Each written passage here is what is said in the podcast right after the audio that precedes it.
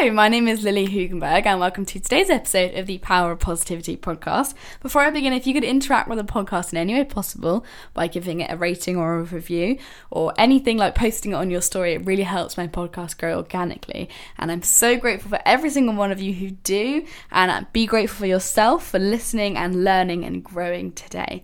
So, today I'm going to be talking about summer body. And every time I say summer body, I want you to think of quotes surrounding this, a quote unquote summer body. Because summer bodies are something that we are kind of conditioned to associate with summer. It's something we think we should have. And if you don't have it, then you're not ready for summer, basically. And summer is a season. And we are now officially in summer. We are in June. We are coming up onto July now. We're in summer. So today's episode is here to help you with this concept and here to just shine a light on what we've been conditioned to think and how we can grow and develop our mindset to kind of shift our perspective on this. So, if you think about how many years, for me, many years, most of my life, have I kind of hated the idea of summer and not really liked it as not maybe wasn't it just never really was my favorite season because I always knew that it was the time where I'd have to wear a bikini, I'd have to wear dresses, I'd have to wear like shorts, and I just really wasn't a fan of my body. And I know that I just hated it, the idea of summer and how much like I would rather have felt more confident in my body, which I really didn't at the time. But like how much if we think about it, how much would you like to feel confident in your body this summer? You know, this is what you see everywhere. You know, like, would you like to feel confident in your body this summer? Well, how can you do this? And you type up on Google and you go, right, how can I lose weight quickly? And it comes up with things like fasting, no carbs, keto diets, extra workouts, runs, like no pain, no gain kind of thing. But while you're doing this, there is some influencer out there telling you just to love your body. So it's really difficult. You're thinking, right, well, I want to love my body because my body's great and does so much for me. However should i be getting a summer body? Should i be like literally fasting and not eating anything and then maybe even just going on like three runs a day? And that's how i get my summer body. You know it's very difficult and having a body is really hard sometimes. As much as i love like the idea of what our bodies do for us and well the, the concept of what our bodies do for us having a body is really hard you know, it's something you see every day, it's something people comment on. It's just, it's difficult. But having a body in summer is just exponentially harder. Like, you're just constantly attacked by images of models and people your age, people older than you, people younger than you, wearing bikinis who are in like Photoshop to the max, but it looks realistic and they're just talking about green juices and diet culture and all of that just all of you're just completely attacked with information of things that you know no wonder why we feel like our bodies aren't enough because there is every reason surrounding us on our phones and maybe even in real life that are telling us that our bodies aren't enough. So if we think about why we want a quote unquote somebody because it's definitely popped into all of our heads at one point of having the idea of is my body good enough? Does it look good in a bikini? Do I look good on holiday? Am I, you know, why would I want, why do you want a summer body? Well, people might say confidence, to look better in a bikini, to get pictures at the beach. So, you know, realistically, what other people will think of you. Maybe that's a reason. No judgment, but definitely is a reason for a lot of us. And mine was always to look good in a bodycon dress. I remember when I was a lot well I'm not even that much younger. I would remember trying i got this like bodycon dress from primark i think. And i think my mum got it for me actually. And we were on holiday and i was wearing it and i was just so i was like oh my gosh my stomach isn't flat. Like you know when you see these images of girls all over their instagrams and all of my friends they all had like paper thin stomachs. They were all just flat and mine wasn't. Like, you know, you had your little pooch at the bottom, you had your little muffin tops, you had your love handles, you know, all of that stuff I remember having. And I just was like, what is, like, I, why, like, this is not the body I want. Like, why? I would rather have any, any other body than the one that I had. And that was why I wanted a summer body. I remember thinking, oh my goodness, I need to work out really hard so that people can see me without this or just so I could feel confident. But realistically, deep rooted, it was me kind of going, right, I want to take good pictures to look good and so people can see that I look good. And, you know, it's just something that you feel really bad about all the time. But if you think about what you what do you really want out of getting a quote unquote summer body, would you what what does this image look like of your body that you'll finally say is your body that you'll accept? Like how much bigger, how much smaller would you want to be? And then like when will you be able to actually enjoy that extra ice cream or that pizza in the summer? And are you willing to give up things to achieve this body? Are you willing to give up your friends because maybe your mental health has just disappeared? And maybe you'll just have to stop doing things that you enjoy doing because you're going to finally get your dream body that you'll feel confident in. You want to post pictures in, see your friends when you're in your bikini, and your tight dresses, and your shorts, all of that. Why do you want this body? Like, what is, what would you, how much would you do to get rid of anything or put things on your body to be able to get this quote unquote summer body. And I used to say to myself, I used to go, well, when I get to this goal weight, when I get these flat stomachs, these big bums, these tiny little arms, whatever, when I get all of this, then I will feel confident. Then I will wear that bikini and I will wear bodycon dresses till I die. and if you think about it, for me, it's a big number. If you think about how much sun, how many events, how many memories were wasted because I was waiting for a body that just didn't exist in that moment. It didn't exist in that moment, and I had wasted so many times where I was just focusing on what I looked like, focusing on how I felt, focusing on just the body type I had instead of enjoying times with my friends, you know, going out in the sun, saying no to times where I'd go to the river and the beach with my friends because I didn't want to wear what they would be wearing. Many events were wasted because of that. And because I was waiting for a body that didn't exist instead of accepting the one that I already had. Now, we all have a body image. Now, if you think of body image, you kind of you think that's just what your body is actually is. But your body image is actually just your personal perception of your body. A lot of people struggle with things like body dysmorphia and eating disorders, and I'm not discounting any of this stuff. This is just to help you with your mindset. So, your body image is a personal perception. So, changing our body image doesn't actually mean changing our physical body you know, as in getting bigger or smaller. So it doesn't change how you'll look in the mirror. But, you know, it doesn't change how you'll see your body, but you'll always want more. That's the idea. Or you'll always want more. Uh, or you'll always want less. That's the thing. And the thing is, I remember I look back at photos when I was, you know, early secondary school, let's say, and I was a lot smaller, but I was so unhappy with how I looked. Honestly, I remember thinking, oh my goodness, I look so fat, I look so ugly, just so insecure about my body at the time. And I remember thinking that, well, I don't remember thinking this, but now I can think about this now, and that was my body image. And my body image now is completely different. But realistically, my body doesn't look that different. It may be a little bit bigger around this area, smaller around these areas, doesn't look any different realistically. Like I haven't lost or gained like a massive amount of weight, but my body image has changed. So we have to the idea of how to solve I'm not telling you to solve all your problems, but a way to begin to solve these issues that you're having with body image issues basically is what I'm going to call it is to practice self compassion, which is difficult. I'm not saying this is easy, this is really difficult.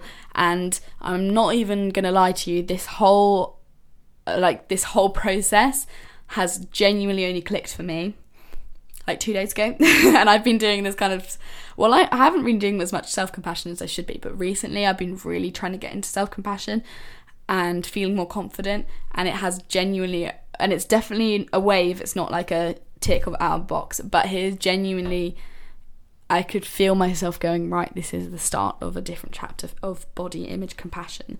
So, body image compassion and just self- practicing self compassion. What is it? Well, basically, let's paint a picture here. If I had a friend, let's say this friend is Lucy.